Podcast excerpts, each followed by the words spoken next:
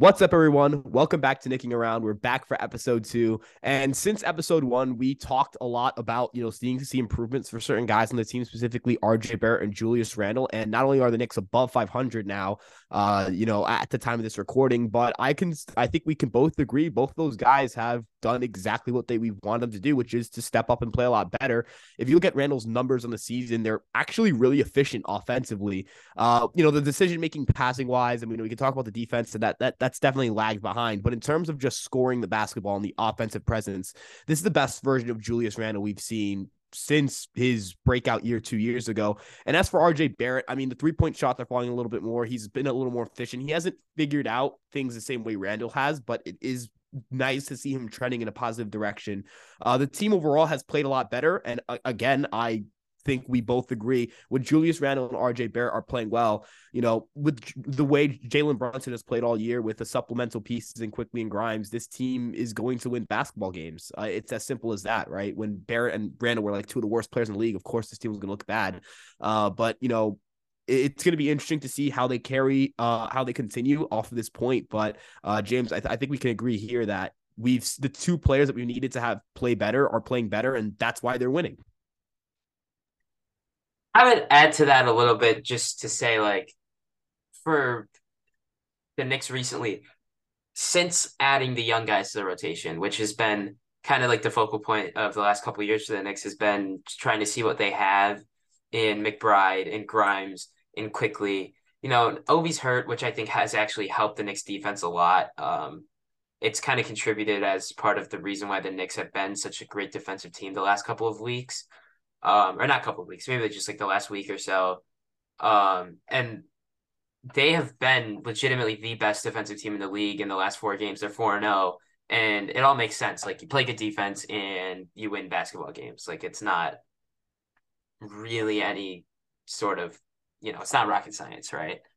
Um, you take a look at this new starting lineup with Grimes, uh, with Grimes, Brunson, Barrett, Randle, and Robinson, and they've I think I saw a stat where they are now one of the better starting lineups in the entire NBA in that rating, um, as that group of five, which is not shocking at all. That when you add Quentin Grimes as a replacement for Evan Fournier, you know your net rating gets better because you get better on both sides of the ball. Um, and Grimes hasn't even found a shot yet, which is what's so interesting to me is that he's made such an impact and his shots aren't falling. I wonder what he'll look like once they are. Because we know from the past, you know, from last year, he shot 38% from three. And then in college, he shot over 40, I believe. This year, he's shooting just 32%, but he's still, you know, got a 46% field goal percentage. And he's added a lot, really, I think, to his game, especially as a playmaker. Um, he's made a lot of great passes that I don't think we would have seen from him last year. Yeah, and uh, you know, just on top of that, uh, you know, it's like the Knicks have been playing like bad teams either, which is something that you would point at if the team was playing a lot better defensively. Like I would say the Cavs, uh, the Kings, the the uh Hawks, there those are teams that have at least good offensive pieces or And now to be pieces. fair with two of those three teams you just mentioned, they were missing their best player. Right. In those games. That, like, no, don't get me wrong. And and you know, Fox is a huge part of that Sacramento team, and I, I don't think it's really a crazy argument to make that Dejounte Murray is the best team on the Hawks, best player on that team in the Hawks. So, you know, it's kind of, the Knicks have been pretty uh, fairly lucky when it comes to I don't know I don't like that I don't like to use that word in this context, but they have been fairly, you know, lucky when it comes to other teams' injuries when they've played the Knicks. Right, but I, I mean, again, they've held their. I mean, they're. I'm I'm just rough estimating off the top of my head here, but I'm fairly confident saying they're holding their opponents to roughly like 90 points, 95 points a game over the last four games. Small sample size, of course, but you know, it's definitely a big step up from watching the Mavericks drop 121 on you or, you know, giving up 127 points and then 132 and then 119 on back to back to back nights. Uh, you know, ultimately this team I, I, we can you know coming into the season my expectations for this team was to not go not to go out and compete and you know in terms of you know winning a finals or going out and you know having some you know crazy stretch where you know everyone just clicks and they're you know this this top you know five or six team in the league. But you know they were supposed to go into this season and i think at least you know compete for a playoff spot. And that's exactly what they're doing right now. Um you know ultimately we can argue about the future of the franchise in terms of you know whether they should be really bad or not but this team was just not going to be very very very bad um, yeah, like this was team was never going to be one of the teams in that you know tank for victor type of scenario right. this year. They even were never... without Brunson. Uh, I would yeah. say even without Brunson, they would still be. And, and even then, you know, like the most interesting part about this, and obviously Brunson got hurt at the end of last game, so hopefully he can, you know, suit up uh, on Wednesday in Chicago. We were talking last time, and when we recorded, we were saying like this basically the whole year, this whole season, and I, this may have been a little bit of a stretch, will come down to like this you know, what are they looking like on New Year's, on New Year's Day, right? Because you had some winnable games against, you know, Charlotte, Chicago. You got three against the Bulls, who are not good at all this year. Uh, you got Indiana, um, who's been pretty decent, but, you know, winnable game. You got San Antonio, Houston. So if you can come out of here, like we're looking at a scenario where the Knicks could come out of here, you know, uh, they could, you know, come out of Chicago on Friday on a six game winning streak at 16 and 13. And that would be, I'd say, pretty successful, especially considering um, that Jalen Brunson recently um, has not been playing very well at all. Yeah. And look, I, I'm at, I thought that Brunson, I still, I mean, I obviously think the world of Brunson. You know, I think he's probably the best player on the team. Um, the injury probably is going to slow him down a little bit too. At when he does come back, I don't imagine he's going to look the best in his first game or two back. Um, the three point shooting, I think you can say, is really the only thing he's lacked in in terms of like I'm heavily not like I'm like this could and should be better uh, by the end of the season, uh, and other things will probably regress to balance that out. But overall, I would say, you know, the fact that this team can win games without Brunson doing everything is encouraging. This team was heavily relying on Brunson to do a lot of things, um, kind of easing the load on him again, I, I, attribute a lot of the, you know, the this to Julius Randle in terms of at least on the offensive side of the ball. He's become a lot better. He's just the, the, team, like I mentioned, the team plays was playing worse with him on the court. The offense is significantly better right now with and him now, on the court. What we're looking at is like, remember last time we were recording, Brun- uh, not Brunson, Randle had a negative Raptor war, and that was yeah, only positive right now. That was only a week and a half ago, and he's already up at 1.2. Not even just positive. He's like the fourth best player on the Knicks according to it. Um, 1.2 is like obviously not great, but it's it's pretty solid. Um, especially all things considered, like he's probably put up like two war in the last week. So yeah, and he's done and, it on great volume. And and I'm interesting. It's it'll be interesting to see what uh he looks like coming out of next game because he did have complete emotional breakdown against Sacramento. Um, he's having like one of the better games of his season. It's 27 points in the first half. And then, you know, he doesn't get a foul call, which to be fair, he did get fouled, but he didn't get a foul call. And then he goes and, you know, one ref, he cusses this ref out and then goes, turns around and cusses another ref out, gets a back to back techs and gets ejected, which is something you really don't like to see from him because the emotional maturity for Randle has been such a big issue over the past couple of seasons but we'll see how he responds to that. You know, it really sucked to see that in the moment, in the moment, but you know, the Knicks won the game, and I'm not too mad about it because they were up by 25 points at that time. They weren't going to lose that game even without him. So, you know, like he had he, he had a point. The refs were bad that whole game, but I don't know. I feel like that's not what you want to see from him at all. Yeah, and again, you know, with Randle, we know I think one thing with Randle is like there's this component of like I feel like a lot of Randle's struggles are dependent or not dependent but come from you know whether it's you know uh last year I just felt like the season got away from him. There's no doubting that talent wise right? In terms of just like being a really really really talented NBA player or being an NBA player who can go out and be a top 50 NBA player the talent is there right you know the the scoring abilities like I'm sorry, but there are just certain things he can do that other players cannot do offensively, right? Yeah, this I is mean, a guy he's, he's got a very, very good combination of size and skill. Right. he's a averaging, lot of guys don't have. Yeah, over the last 10 games, he's averaging a, a very efficient 25.2 points per game, which, you know, again, that's the last 10 games. But even look on the season, 22 points a game on his best efficiency since coming to the New York Knicks in terms of true shooting percentage. I know that there are other seasons with better true shooting percentages, but he wasn't a shooter yet. So I don't really think like, that's fair to yeah, really, he's like, you know what I mean? taking seven threes a game this year, which I actually Right. don't have a problem with. Neither do all. I. He's Um, he- he- I love I love his shot diet this year. Um, compared to the last couple years where he's taking a lot of like those forced up mid range fadeaways, like those shots he's kind of completely eliminated, which has really helped him as you know a basketball player, as an offensive, you know, efficient basketball player. And he was averaging 38 minutes a game a couple years ago, 35 last year. He's down to only 33 this year, which I think is also part of the reason uh why that's helping him so much. So, you know, yeah, you- I go ahead. I was saying we were saying like, oh, you can't really expect 2020 Randle to come back. I think this Randle might be better. Yeah, and I think we've lot seen for the past 15 games or so. And you mentioned the shooting splits being a little bit different. Uh, you know, if you look at field goal uh, attempts by distance from 10 to 16 feet and 16 to, to feet to the right bef- right before the three point line, um, he was shooting them. He was shooting a, about 30 percent of his shots from that range. This year, it's well under. It's under. You know, it's it's, it's literally like one what maybe one percent, maybe 1.5. It's, it's a very low percentage. He's dropped it by nearly half on the 16 to three point range. So right And I in think that the, mid range. the reason why it was okay in 2021, 2020, like the COVID year, for him to do that was because he was making so many of those shots. Like like he wasn't.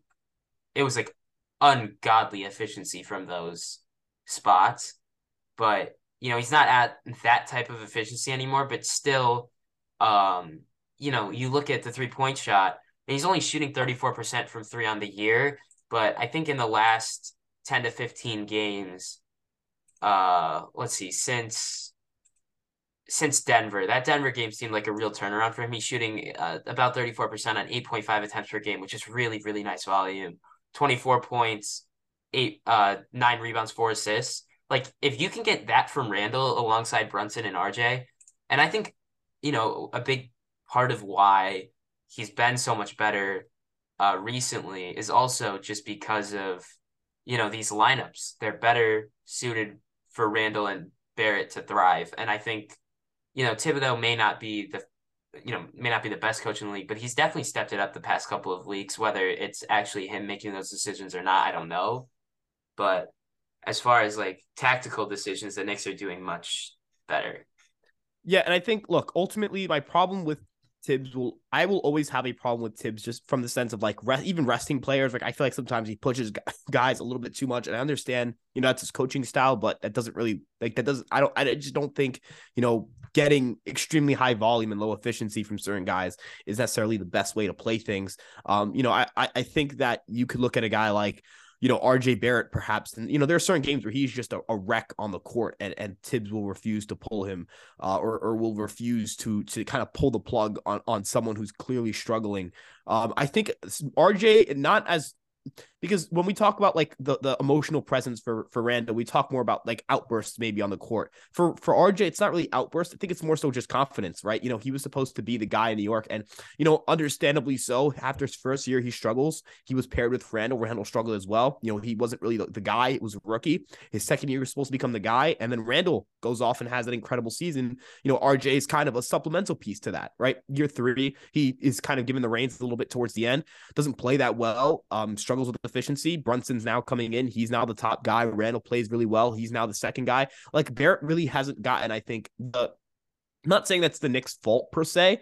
Uh, you know, just more so the the RJ Barrett's role has never really been defined with the Knicks. I don't know what Thibs views RJ Barrett as. I don't really I, I don't I don't I don't think you can just run the guy into the ground. I think we have to have or not that he has and he's played better lately, but I think if I think RJ Barrett needs to needs to figure out what his role is in this system. What is his role in the NBA? What is he? Because I don't even know what to define him as. Right? Is he a defense? You know, defensive option? Um, uh, is he? you know a, he hasn't been great defensively this year but recently the last few games he's looked better right. Um, and you know, for Barrett, like such a big part of his game is always going to be his, um, you know, whether his shot's falling or not. It's a, you know, it's like you could say that for anyone, but more so for him, I feel like than most. Um, you know, he's had confidence issues. I like the role he's playing right now, where he's kind of in the game for the first. You know, he's starting obviously, but he's playing a lot of minutes with that bench unit, um, alongside Quickley and um, and Obi when he's healthy. I think I think he fits well with them. They play faster. It fits kind of to his strengths where he can, you know, he's more of a slasher than anything. I like him at the forward, which is one thing, you know, like I, it sucks that I say that I have to say this, but I don't know if Obi Toppin is the right fit for this roster. Um, you know, there's been a lot of trade talks surrounding him, and I don't necessarily disagree with that for his sake and for the Knicks' sake. If you could play uh, RJ as your starting three and backup four, um, because you know Thibs likes to play him a ton of minutes. I think it's a great role for him. The backup four spot, he can kind of, you know, exploit the athleticism that he has, you know, over those fours. Because I think he does better as a four than a two, you know, just as he's he's better at exploiting the uh, lack of athleticism against him than he is a lack of size.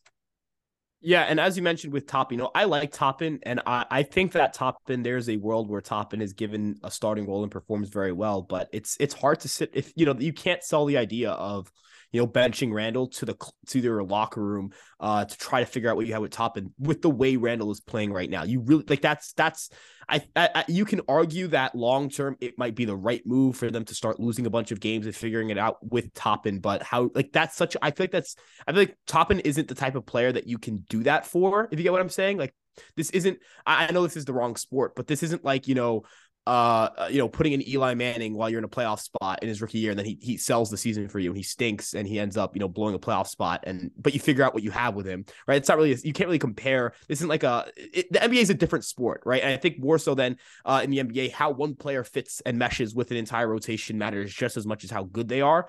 Um, you know, it, it's very rare you see in the NFL that like a very good wide receiver doesn't mesh with a very good quarterback, right? You know that it, usually there's a problem between one of the two right? Uh, even in yeah, baseball, but like you could put you could put two really good basketball players together, and they might not fit well. They might not yeah. play well together, even like, though they're great on their own. Exactly, and uh, and that's just like the fact of the matter here. So, you know, I know Quickley and Toppin fit well together, but I don't know how the how Obi would look with the starters, and I I also don't know if like you could convince me right now that he's a better player than Randle. He's not.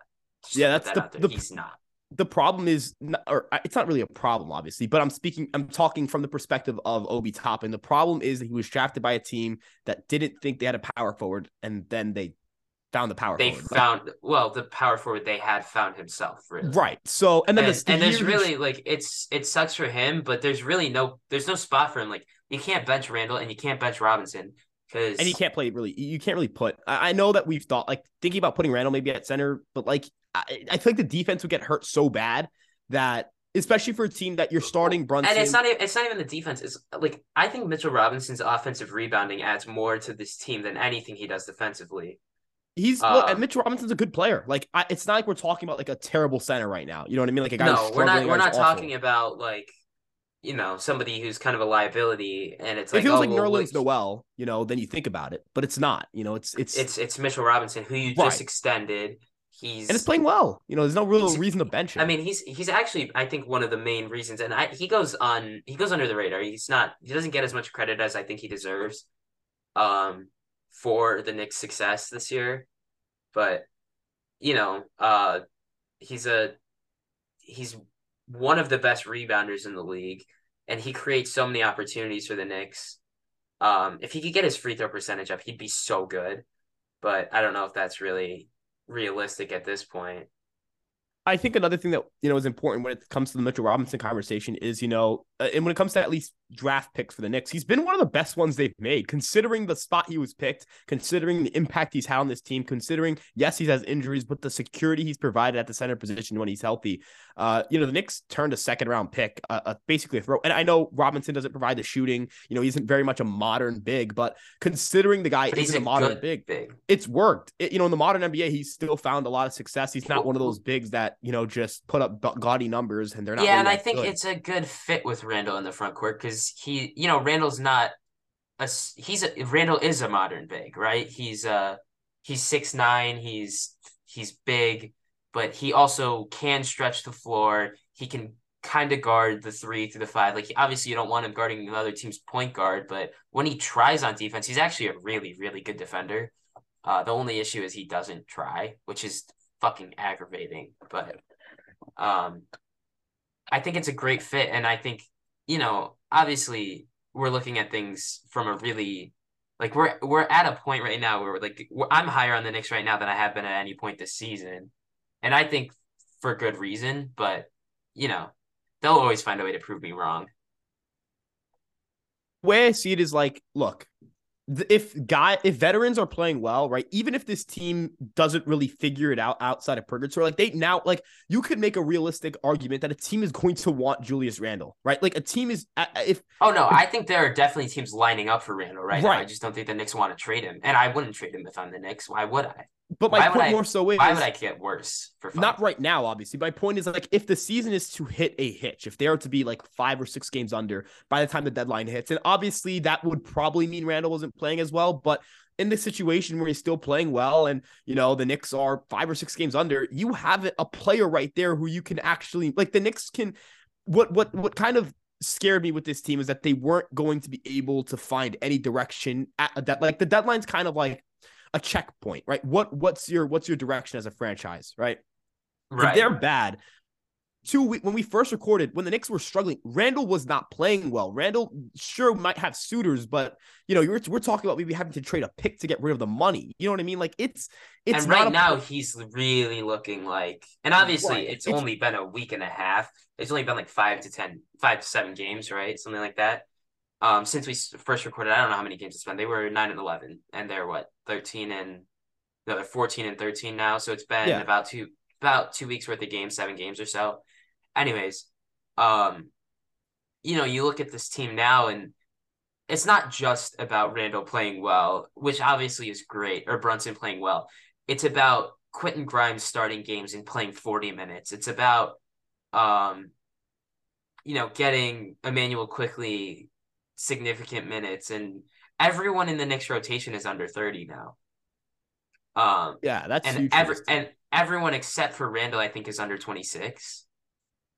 They look, they have a lot of talent that can at least progress if like especially Grimes. I look at Grimes as a guy where like, you know, we've you you're you're you are a big Grimes guy and I'm not going to steal your thunder here, but Grimes is definitely someone that I can we can say has been a positive NBA player. I'm still bullish on him. I need to see him you know, over a, a, season sample size, be a good NBA player as a starter He's before so I sit here and say, you know, okay, the Knicks got something here, right? Quickley, I the Knicks have something with Quickley, and the shot's been falling a little bit more. The three point percentage was putrid. It's still not great, but it was like putrid, like terrible last time we recorded. And, and I think the thing falling. about Quickley that I that I love so much about him is that it doesn't matter if his shot's right. falling. He is still like with with Randle and Barrett. It's like if their shot's not falling, they're not like you know, they're not contributing too much as, you know, an NBA player, you know, not as a defender and not really as like a playmaker. If Quickley shot's not falling, he's still playing elite defense with, you know, uh great playmaking and he just makes the team better. And it, part of it is the pace of play thing, but um yeah, for for Grimes, I think he's a perfect fit with these with these two with Randle and Barrett because you know you need somebody who can kind of you know, I think Grimes obviously isn't as as good on offense as Evan Fournier. That like that's just not really a question. But defensively, it's night and day. And alongside two guys, one who you know Barrett is on and off defensively, which I didn't even know was possible. Like I've never seen a player so bipolar defensively like RJ Barrett. He came into the league, he was supposed to be like this defensive guy you know, who's who will you know most likely find it on offense. Now he's this offensive guy who can't play shit for defense. Um, and then and then Randle who just doesn't try, which is so annoying. Um, it's a great fit because Grimes is one of the better point of attack defenders I've seen in in a while. Yeah, and you know, ultimately the talent like defensively, when we're talking about their talent levels, these guys can put up positive defensive uh, contributions. And I think maybe I'm wrong here, maybe because I'm remembering it wrong, but I'm pretty sure Randle's defensive war has also gotten a little bit better over this stretch. I could be completely wrong about that. Uh, that's just me trying to joggle my memory a little bit here, uh, and just based on the like how dark red it was to start the season and how it's eased up a little bit. Um, you know, like if especially Barrett, Barrett has a size advantage against most people he's defending. I think he's a more skilled defender. Uh, I, I feel like the problem. I think Barrett more so than Randle. Barrett, I, I believe in Randle to to be the better offensive player, and I believe in Barrett to find a lot more defensive uh value than he's put up this year. If you get what I'm saying. Um, you know, I kind of fig- figure not that Barrett's gonna like have an elite defensive season, but if like Barrett's offensive wars net neutral right now, which I think is a fair way to evaluate what he's been all year. You know, if you consider the fact that he's, you know, a pretty, you know, he's a pretty big guy, so he can, you know, take, get some boards for you. He's not the most efficient scorer in the world, but he can still do it on some pretty high volume. He has his moments. If he figures out league average defense, like we're talking about a good NBA player, a, a, not saying RJ Barrett's a bad NBA player, but this season, he's that's right. still a good NBA player, right? And that's I want to hammer that point home. You know, if RJ Barrett figures out how to consistently play defense, his three point percentage that's going to go up right? That he's going to experience positive regression in that regard right? He's not a he's not a true talent 28% shooter from 3 and that's going to affect his efficiency right? So i think that number can get to 33 34% and when you see that type of increase the true shooting percentage is probably going to go up. Um if he's around you know 3 to 4 to 5% yeah and i think he can probably regard, be a little higher than 33 to 34% right. depending like he shot just, what 40 40% from 3 the year the Knicks were good. You know, obviously his volume's down a little bit from last year because, you know, last year Barrett was kind of the entire offense at the end of the year. He was taking I would I want to say close to 25 shots a game in the last month of the season. Um, you know, we're not seeing that from him anymore, and that's not a problem at all. Uh, he's kind of finding his place on this team. Uh, he's much, much improved as a free throw shooter, which is huge. That's super important um, for the future, like, of this team for the rest of the year. If Barrett can make his free throws, because he gets fouled so often, uh, that's huge. So yeah, I mean, I feel like the Knicks have kind of found something here with this with this nine man rotation. Um, especially once Obi's back, because this lineup with Sims and Hartenstein is not great. Um, with the two centers, uh, neither of which can really stretch the floor. I know Hartenstein was kind of sold to us as like this guy who will come in and play that type of you know role as a stretch big, but he's not really shown it as a three point shooter as much as he has. Like he's great defensively uh, when he's not getting fucking bullied. Like he's Hartenstein's one of those guys. I feel like he's really good defensively against guys who are smaller than him, but can't guard shit with a guy over, you know, uh, yeah, over seven feet tall, or you know. Look, I'm gonna, I'm, I'm still a Hartenstein guy because analytics is like Hartenstein, and I've got to push that narrative. But I will say, uh, you know, it's it, we're also talking like a backup center, so it's not going to sit here and pound the desk and be like, he's good, he's good, he's good. You know, Knicks have to, you know, Knicks can't, you know, afford to not have him. You know, there are like 50 bigger pieces to the, not 50, but there are significantly more important pieces. I, I could honestly see Hartenstein getting traded at some point during his contract and actually getting some value back, like a second. Um, you know, I that's I feel like that's honestly you can kind of book that. I feel like you know this they they're they do that all the time. Um, and it makes Leon sense, Rose, you know, like yeah let let him center. play a year. He's he's a good he's a good backup center, but Jericho Sims can do what he does and add a little more athleticism and defense, but maybe not as much, you know, on the offensive end. Now Sims's numbers defensively are actually awful, but I believe in him as a defender to figure it out just because of his athleticism and you know shot blocking ability. But um, yeah, you know, you look at this this lineup now the Knicks can be one of the better defensive teams in the league with um with Grimes and McBride and Quickley That lineup with those three that they were running at the end of the game in Sac- against Sacramento, once Randle and Brunson got hurt, like I I know basketball teams don't do this as much as other sports, but you know, if you get to the point where you have a lead and you just need to hold it, I kind of like that. Um, even if you're not going to put that many points on the board, just don't let them score because those three guys are so good defensively.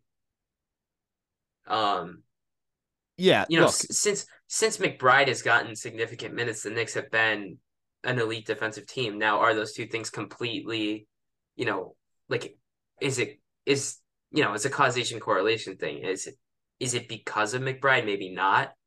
But is he playing a role? Certainly he is. Look, McBride, I think we kind of know McBride's not going to do much offensively. Uh, I think we're aware of that. I um I I somewhat disagree with that. I think um he's not going to add much offensively obviously, but I think he'll be better than he has been so far.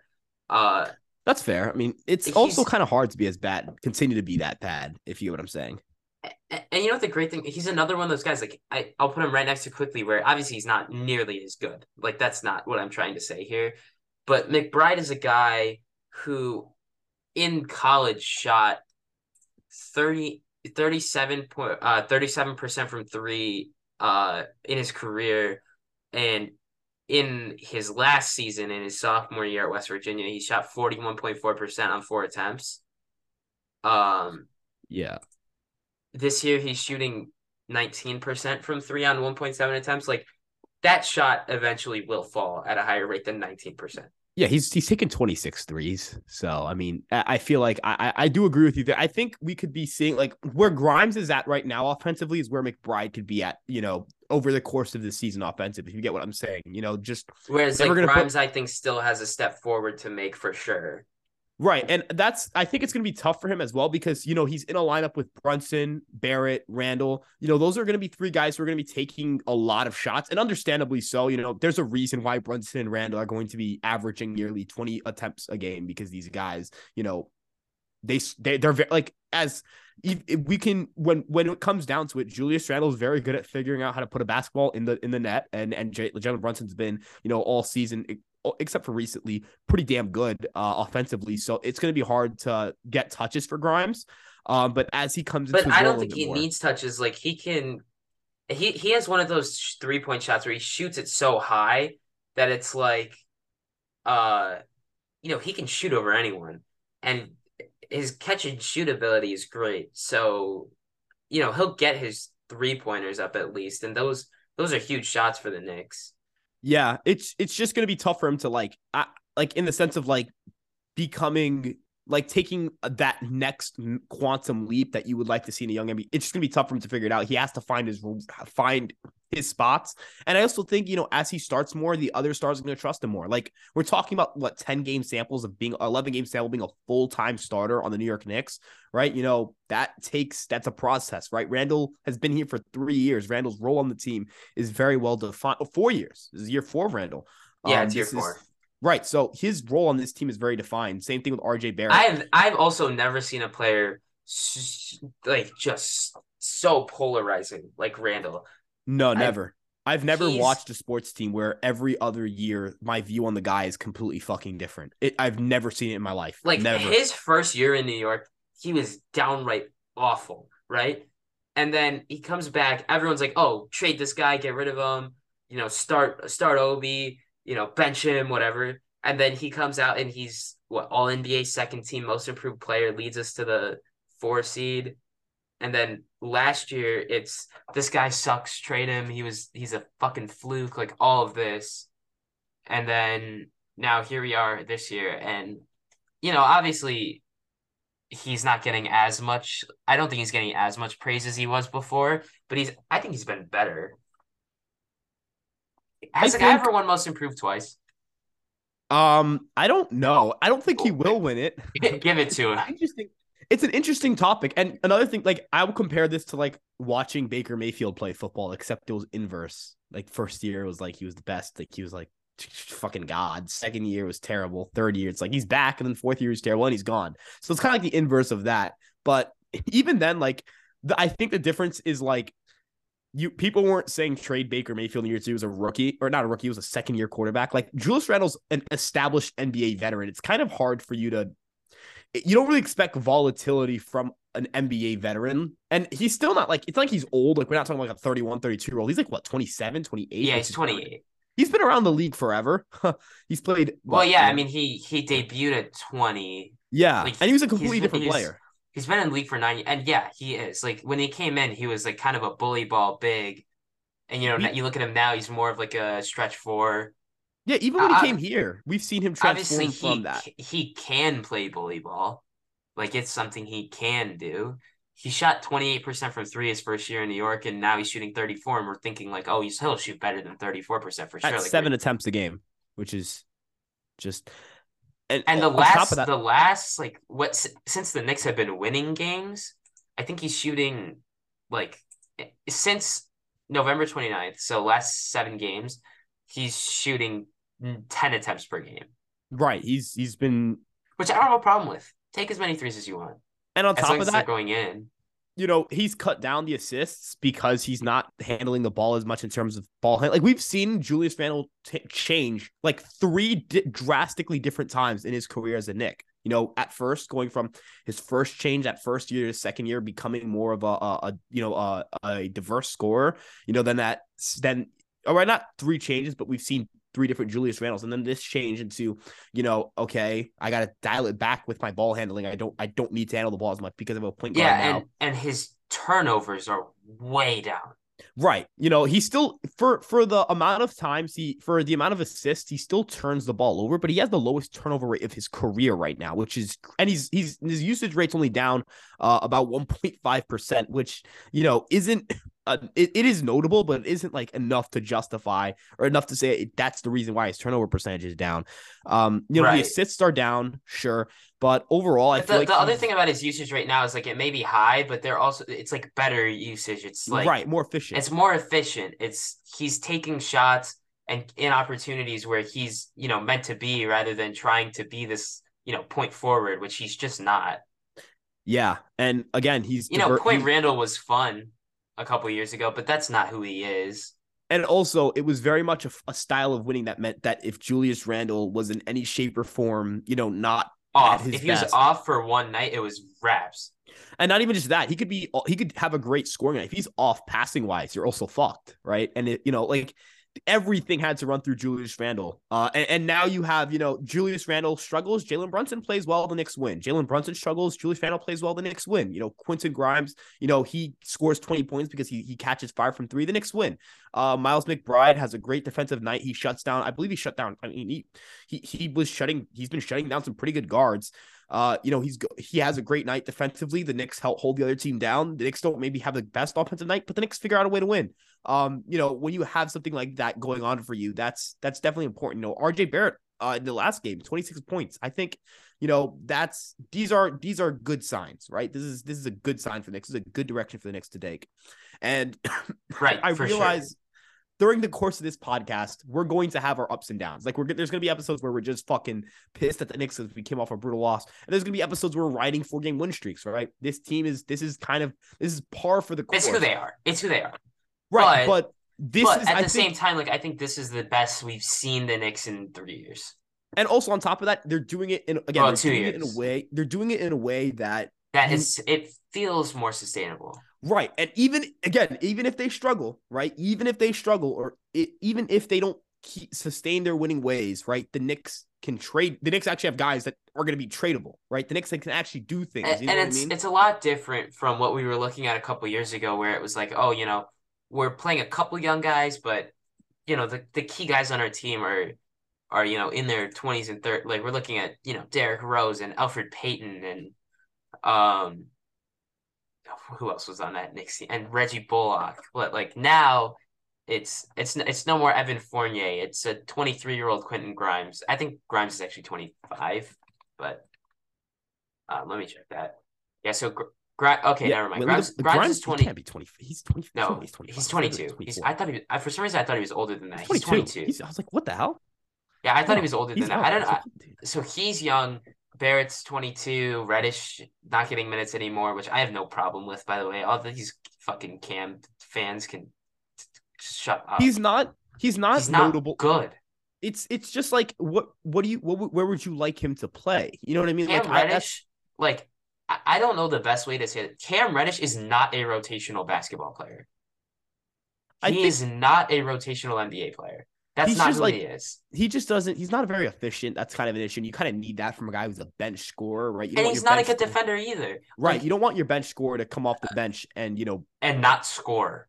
Right. You know, his his efficiency is below league average. It's not on high volume, right? He's not a particularly great three point shooter right now. These are not the things you would like to see. Like you're, when you're shooting 30% from three, you're, you're, you know, that's, he's supposed to be a su- supplemental piece for this offense. When you think of, you know, Derrick Rose, when he first came to the Knicks, I'm not saying, obviously, you know, not really a factor for the Knicks right now. But when Derrick Rose first came to the Knicks, part of what made him so good was he was a better three point shooter with the Knicks, right? You need to kind of fit yourself in a certain role. Is you know, I feel bad for Reddish, obviously, because you know, there I, I feel like there maybe is a world where he pans himself out. But if the Knicks are trying to win basketball games, which they're trying to do, and, Cam Reddish doesn't help you, right? And there's a lot of teams where Reddish, who I don't think is a rotational basketball player, would get rotational minutes. There are teams where he'd start. He'd start on the Lakers send him there. Like, yeah, and the Lakers are like gonna... some Knicks fans are making this argument about how you know since Reddish would start on the Lakers, he should start on the Knicks. The Lakers are the fucking f- terrible. What the fuck are we talking about? Not only it, it has nothing to do with the the Lakers being terrible. The Lakers might be good. Like I, I I don't care. The Knicks have too many guys that deserve minutes over Reddish, and maybe it's a bad thing. Maybe it's a you know, it's a it's a negative for the Knicks that they have too many guys who are you know, worthy of rotational minutes. They have, you know, like it's kind of a joke with the Knicks coming into the year, the mid three thing, which I think is funny, but um with with Brunson, Randle, and and Barrett, the Knicks have a lot of guys who are above average role players in the NBA, but they don't have a superstar, right? Yeah, that's, but that's the big thing. They have twelve guys on this roster who are worthy of playing rotational minutes. Yeah, and you know, kind of bouncing off that point a little bit, like, would you like the New York Knicks to start sitting Miles McBride when the Knicks have played better with Miles McBride? Would you like them to dial back Quentin Grimes minutes? Would you like them to stop playing Hartenstein for whatever reason you would like to come up with? Because for for not a player who's a this isn't like, like, a, like if he's in this isn't, two. This isn't like you know we're talking about Evan Fournier starting and Cam Reddish not playing.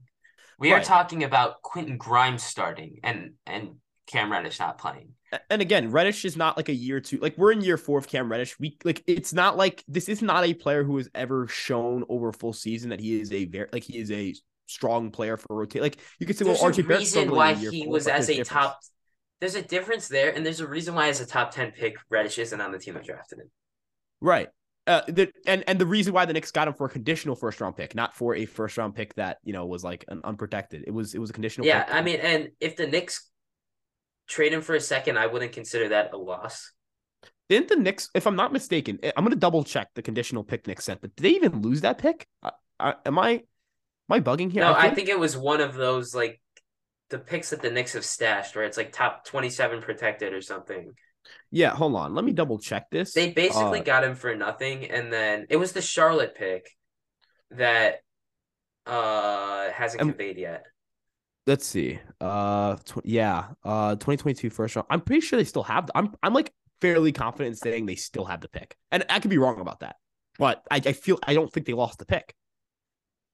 Right? There's there's no way they lost. 2022 pick. first round pick via the Charlotte Hornets. So, 2022 NBA draft. Let's see where the Hornets were picking. Um, Oh, it's the I think it's the Jalen Duren pick that they traded yeah. again. So I don't think that pick even went to Atlanta at any point. No, so I they didn't really lo- they they traded Kevin Knox. That's that's what in a second round. That that's what the New York Knicks lost in this deal. Kev, Kevin Knox. Um, they they took a flyer on a player. Uh, you could say Thibs didn't give him the greatest, but it's not like he played like extremely well when he did. And you could argue maybe the usage isn't there, but like, what do you want them to do? Like, I don't like Thibs that much. I'm not a Thibs guy, but where would you like? I think, I, yeah, I'm I'm more of a Thibs guy than you are. But like, um, what, for sure. What, do you want? What do you want him to do? Yeah, like you could. Like, there, there are legitimate to... gripes you could have had about him and his coaching style and whatever it may be. But like, what do you want him to do about Cam Reddish? Like, do you want him to just make him play no, better? Give, that's how the give, NBA works. Give Thibs Coach of the Year again this year if the Knicks make the playoffs. Like this is this is unreal. What he's uh, the four game turnaround is wild. They went from awful to great in four games. It's it's crazy. I think the since since um what's his name? Since uh since McBride entered the rotation, the Knicks are the number one team in the league in net rating and in defensive efficiency. So, you know, let Thibs cook. I'm gonna double check the date on this. So November 30th. Okay. Knicks, Knicks, Knicks. Let's see. When was this game? I'm trying to. I'm trying to. I I think I might be cooking with something here. Why is it not giving me dates? Why do I not get dates? Are- I think the Knicks are. I'm just gonna say. I think the Knicks might be undefeated or maybe like four and one or four and two. They're four and two. No, no, they're four. No, no. Is we recorded right before the Pistons game. They're five and two since we've released our first episode. So I think if you look at the objective data, which is a seven game sample size, and then you look at you know causation and correlation, I think you can say this podcast t- saved the Knicks season. Yeah. I think that's a that's a fair conclusion you can I mean, make. we're looking at okay, look at the standings, right? Mhm. Um, in the Eastern Conference, how many teams below the Knicks are better than them? You could, I mean, I, I would say um, the Hawks at true talent. So the level, I think Knicks, are better. the team. Knicks, as we sit right now, which could change in five minutes for all I know, if these teams are playing, the Knicks are the sixth seed in the East. They're half a game back of Philadelphia. Um, half a game ahead of the Hawks, but the Hawks just lost, so they're half a game ahead of the Hawks, who I think they're better than. they just They're lost, and so did the Pacers. They're half a game ahead of the Pacers, who I also think they're better than. Net rating says we're better than them. Net rating says we're positive. The net net rating would say we're tied for the sixth best team in the league in the conference behind the Raptors. With, with the, the, Raptors, Raptors, are the Raptors are good. Yeah, they would say that we are the we are battle. And then the and then you start team. look you look down. Miami sucks. Chicago terrible sucks. Now uh, Miami, I think will turn it around. I believe in them a lot more than I believe in the Bulls. Um, the Wizards, the Magic, the Hornets, the Pit- those teams fucking suck, right? And I mean, you look at it's it's the Knicks, Nets, Sixers, Cavs, Bucks, and Celtics, and the Hawks. I think are probably those seven teams that we're looking at, looking for those top six spots in the East right now. You know, obviously the Knicks might not be as good as Atlanta. That wouldn't be shocking to me because I think Murray is really good. Like I I believe in Murray more than a lot of guys. I really Yeah, I like Murray a lot. It's uh, but I I understand why we didn't get him as well. Like you know, Well, yeah, I mean, I don't think he would fit very well. Not only just yeah, there's that, and then also the I trade mean, pieces. It would have been a wanna- hard you- sell. You go Brunson, Murray, Barrett, Randle, and Robinson. I think that might be That would have. I, I guess the tough sell would have been the picks. You know what I mean? Just like I, I think you also have to look I- at it from the I perspective. think I think Murray's a guy who's worth three first round picks. I agree, but I, the, h- how do I put this? Considering the Knicks were involved in Mitchell, I can understand the Knicks not wanting to blow their prospect or their pick capital on Mitch uh, Murray when they were trying to get Mitchell. I can completely understand that. I, I mean, you could argue, we can argue, you know, about we. I think that's a that's a discussion. and in hindsight, yeah, the Knicks probably should have been more involved in Murray, but ultimately they were trying. It looked like they were trying to get Mitchell more, and it didn't. It just didn't happen. And that happens sometimes. Sometimes you miss on a guy because you thought you're going to get another guy and you didn't get that guy. Um, and you know, ultimately, this team is going to need a superstar. At some point, this team is going to need a player who you can call a top 20, top 25 player, whether we want to call that a superstar or not, but a top 25, top 20 player that they can pencil into that lineup. And I don't know if that's necessarily true. what what do you mean? Like I think this team They're gonna has a need it at some point. Not this Yeah. year, maybe not this year, but at some point they're gonna need it. Right? That's that's the missing piece. That's it. That's if you look at it, like I, I- but the, the the other thing is they have everything you need to get one. they need. I think the problem is just. I don't. I don't even know what the problem. I don't even know if they're. Because like I- I- you, if you could manage, they, they have the cap space. That's not the issue. To get Brunson, Randle, and Barrett, and then even even if you trade Quickley, which I wouldn't want to do, but I would understand if you did. Quickley, top Toppin, Grimes, three firsts, like any combination of those, you can land almost anyone who will come up in trade talks. You you think uh you know there's a guy who I think you know has a history with the Knicks who's averaging 22.7 points a game on pretty good efficiency and good. Do you think you think he might want to come back? Are you talking about fucking Chris you Porzingis right now? when comes back, man? That guy is not a top twenty-five player in the league. No, no, he is not. But do you That's- think he want, Like I'm you add him, that's the same thing as adding Jalen Brunson. I, I'm I'm just fucking around, but at this, I will say the But Knicks that is I- probably the I best pick the Knicks have made in a very long time. And I think, those those two guys, I think Randle and Brunson could be all stars this year. yeah, no, I mean it's tough to be an all star because of how just like How much talent is in the league? and the rosters are like maybe I'm wrong, but in comparison to like other, Other sports, it's a lot harder. Right. You know what I mean? Um, and then I, I guess I guess it's kind of like we're trying. You you kind of have to scout who that guy for the Knicks is going to be that they can acquire, right? You know, who is the and it, it's is well okay. Let's look. You you got to look at bad teams on a downward trajectory, right? All right, so let's think. Anyone on the Spurs? Nope. Everyone on the Spurs is bad except for Tre Jones. But Tre Jones. The really Thunder, I think, are going to be too good to want to trade Shai. Especially when they, especially considering that they're going to be bad, I think this year, and they're going to get another really good pick, and they're going to just have so much fucking young talent. They can live in like okay. I know, I know, Minnesota just tried to, but they're go all right in. Now. They're bad right now. But like, would they? How long until they consider trading Towns? I don't know. I, I genuinely do you get I don't think you give up in year one. I think it's tough to like I'm not I'm not one. I'm not talking about this from a Knicks perspective. Now I'm talking about it from a Wolves perspective. Like if if I'm in that situation, how long is it before I give up on this roster and just say this isn't working with the two centers? We already gave up all of this draft capital for Gobert. Well, also KAT is hurt. He's missing four to six weeks. Like I, I think I think this is gonna like if the Wolves play better a lot better without KAT, there's gonna like I think that might spark a discussion. Like, what about Paul George? You see, Paul George, Paul George is someone I think about a lot because like Paul George is very quietly like a very like not saying Paul George is like I mean maybe Paul, you know Paul what George it, I am gonna say it. Paul George was an MVP candidate like two years ago. Dude, Paul George is consistently over the ever since you know the the debacle that happened in the pandemic, right? Consistently has been one of arguably we could say top 15 player in the league, top 20 player in the league, right? Right. Like, he's he he's one of those guys. Or like he kind of um, solves all the um, Knicks problems. If you look at if you look at just like where what he does for the team, like he kind of is I mean he's a great defender. He's a great scorer from three. He's just a, he's he's a number one option. I could argue if you put not saying that they, they would win the finals, but if you put Paul George on this team and you put him, you know, you you you you not and I, I hate to take Grimes at the lineup, but you kind of have to. Uh, you know, you put Brunson, RJ, uh, George, Randle, and and Robinson. Is this team not at least two to three wins better right now? Like just because you would have also played him the full season instead of Grimes miss, you know, not playing in the beginning. Would you yeah, not and, be? I mean, and the other like, okay, you can't you can't tell me this team can't be the Cleveland Cavaliers. Let's look you know what I mean with a better star. All right, who who else could come available? Just and this isn't um you know we're not we're now we're looking like long term like you know, how bad do the Wizards have to be for Beal to be available? And and do does do they like do not do we want to trade for him? Do first off, are the Wizards going to deal him after they made a big and also a big uh after they brought him back? And number two is is Beal taking this team for, considering the cap because he makes a lot of fucking money. So yeah, his contract's huge. Or like I don't know how how bad does um do the Bulls have to be to consider trading LaVine?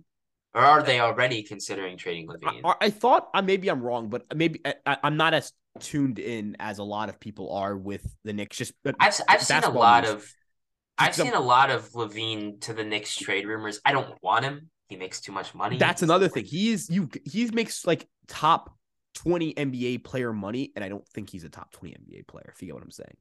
Yeah, I mean, like I like him, but like you know, it, it'll be interesting to see because like no one was expecting the Jazz to just completely blow it up like that either. So, you know, is it possible that Jamal Murray is available in Denver at some point? I guess it would be that's a t- well, he's also like the third best. They're also like the third best team in the West. So yeah, but also he's a, I think he's a free agent next year. So that's in.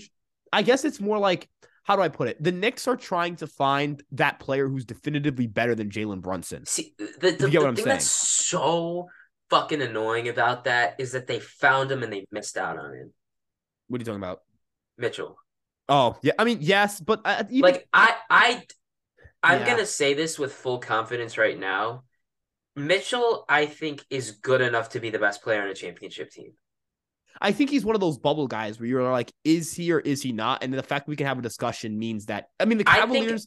I think, I think the think Cavs are gonna like I okay. I have a futures bet on the Cavs to win the East this year. I don't think they will. I think the Celtics are so much better than everyone else. I, I, the Celtics are good, and Tatum is unbelievable. Tatum's winning the MVP. Um, can the Cavs beat them in a seven game series? I think I don't know how the like if we're just talking like screw the Knicks for a minute, just talk straight basketball for a minute. What can the Celtics do as a team that runs out a lineup with Al Horford and Robert Williams Now, this is not a shot at Williams as much as it is at Horford. How the hell do you plan on stopping Allen and Mobley? I mean, whoa, whoa, time out. Let's let's slow things down a little bit here because the Celtics, I mean, defensively, I mean, they're very fucking good defensively. They those they two guys are they also they do struggle with bigs. That like, is true, but like, like they, Tatum's better they- than Mitchell. they That's beat just- Giannis last year. That's and they beat Embiid, but they ha- the Cavs have two. But they're not like I would say the offensive threat of Antetokounmpo or Embiid is outweighs. Is obviously outweighs Allen Right. and Mobley, but so like I that's think just you, so much size. And the Cavs, the Cavs are incredible defensively. By the way, this is like look, they're a good team. Don't get me wrong. I'm not like downplaying the Cavaliers. I, I legitimately like I was like, okay, if you if you put a star player like let's say I, I think I said Paul George, right? we Put said on the, same thing last year. We were talking about this. We were saying like if you took Cleveland, I know us two were. I don't know if Jack was with us, but we were saying like if you took um a you put a star next to Garland and and Mobley, you'd be a championship contender. They did that and they are. Right. And the problem the, the, the- and that's like that's where I'm at. Like that's where I'm at with not saying that like the Knicks have the same level of high end young talent. Um, but it's really not hard to imagine. Like the, the, the Cavs never got a for a number one overall pick. They never they never got a number one overall. They they did you know the 2019 draft. Yes, they ended up with Garland. Garland ended up becoming better than RJ Barrett. But at the point at that point in time, they missed. You know what I mean? They missed on the pick. You know what I mean? They missed. You know what I mean? RJ Barrett was clearly better than Garland at the time. He was. It was. You would. Yeah, have it's not so like it's not like it's it's not like the Knicks' fault that they drafted Garland. right. Uh, Barrett you would have looked so. You would have gotten fired for for. You would have been blasted. Abs. Like my point more so is like it's not like the Cavs have walked in and just like like the Pelicans have, are just like fucking remarkably lucky. They're gonna get the Lakers pick. The Lakers might have a re- give them a really good pick. Zion, they got they ended up with Zion even though they weren't oh, god awful that year. You know what I mean? And Zion's figuring out his health and, and you know they they've just hit on certain places where like they didn't even they didn't deserve to hit on those places. The Cavs have been they haven't Well, Garland wasn't the slam dunk pick either that year. Like at five, Right. I'm just saying, like, how do I put it? Well, but my, my point more so is like they haven't not that you you can be mediocre or you can not get the first overall pick and that's a good process. No, but like they haven't been the most fortunate draft team, if you get what I'm saying. like Um, lottery wise. Right. Uh, and even when they've nailed it, right? They who'd they get? It was uh they, they, drafted Bennett, who was a bust, fucking terrible. Uh They got Irving. Yeah, they got Irving, but Irving's like that's that's so long ago that like that doesn't even Yeah, like, but you Bennett is before. Uh, Bennett's like, like- a year after Irving. that's that's like their last two first overall picks, and that's No, no, no, no, no. They had three in four years. They had Irving in eleven. They had Bennett in thirteen, and Wiggins in fourteen. Wiggins, right? But like, like not a single, not a single guy who's on the team right now, and not and two of those guys suck, or one of those guys sucked, and the other guy was traded instantly. You know what I mean? Well, Like, I'd of- say one of them sucks. and the the, other, the other guy like, was traded the, immediately. the other two. Like Irving is an All NBA player, and Wiggins is an All Star. So I guess my point more so is like none of those guys, none except for Irving, obviously, are like. How do I put it? Like number, you think number one overall pick. You know what I mean? But the Cavs You- also got a lot back for Irving in that trade to Boston. They they did, but I, I guess my point more so is like I'm not looking at the Cavs and sitting back and saying it's impossible for the Knicks to get that draft capital and for the Knicks to to to, to get picks and, and and to you know draft good talent or good NBA talent. It's impossible for this team to do that. Look what they've been doing with 20th overall picks, and I've I've harped on their draft picks before, but it's like I think they just need to freaking let themselves pick in the lottery. You know what I mean? Just let yourself pick in the lottery. If you get a top 15 pick, if it's the 12th pick, 11th pick, 10th pick, just pick a guy. You don't have to trade back. Just pick a guy. Pick someone. Just pick someone. It, I promise you, the worst case scenario is they're bad and you get rid of them and they're, you know, another top in or whatever it may be. No, but I think I think bad. Leon I think Leon Rose has a vision, and His I don't. vision. What, what, it, but you know what? And I don't know if I don't it- fuck with the vision. I don't know if it's gonna work out, but that dude is stockpiling assets. But you know what? And you could say it's a failure that he stockpiled assets and didn't get the superstar when he came available with Mitchell. But at the same time, like I would say that what what he offered to the Cavs, or to, not to the Cavs, to the to the Jazz was just as good as the Cavs offer, if not a little bit better. I'm all I'm all I all I, all I want to say is that the Knicks just like they're not not that uh, we're daydreaming, right? We're thinking about if they get a star, this or that, but like it's right. Obviously, so- nothing we're talking so- about is realistic. like but like if even if we get the team that made the playoffs, right? Randle as your best player, like that's not sustainable long term because he was the only genuinely very good NBA player at that point in time, established. You know what I mean? And even then, you question the the, vol- the volatility. I I think this he couldn't be the number one team- option, I think this Knicks team is better than that one. right? There is a lot. They get a lot more value from a lot of different places. There are two guys who I think are Like, not- like, I would say, and obviously we're riding high right now off of a big win streak where they look great. But I- I, would I say if you can end up with a top five seed in the East this year and you get this into the second round, I'd call that a successful season. But like, you know what? Too, it's like the way I see it is like the the the reason I'm I'm more optimistic is like I again I sit back and say this team can end up making the playoffs, and you know you can sit back and say the foundation's there to win, or they could be very bad. well, and could the other thing is, even if they make the playoffs, I don't think Dallas is going to make the playoffs. So, what's going on there, right? And then on top of it's no, like, you get their pick, is what I'm talking about. right. Oh shit, yeah. And it's like, and then the, the second the second thing I want to harp on here is if this team misses the playoffs and is in the lottery, if this team is picking with a lottery pick, right? If this team It's somehow manages, if 10 this protected. if this team, if this team, if this team somehow manages a way to find themselves picking in the top 10, and picking at 11, even picking at 12, right? This is a good NBA draft class. You can walk away with a player who fits your system very well and you optimize and you get the most out of that player and you're you're you're building towards something. There's something there. That's a even if that player is like if that player is Emmanuel Quickley uh, like close to Emmanuel Quickley in terms of production, that's either a player that you have for the future or that's a part of a bigger trade. You know what I mean? Like just pick.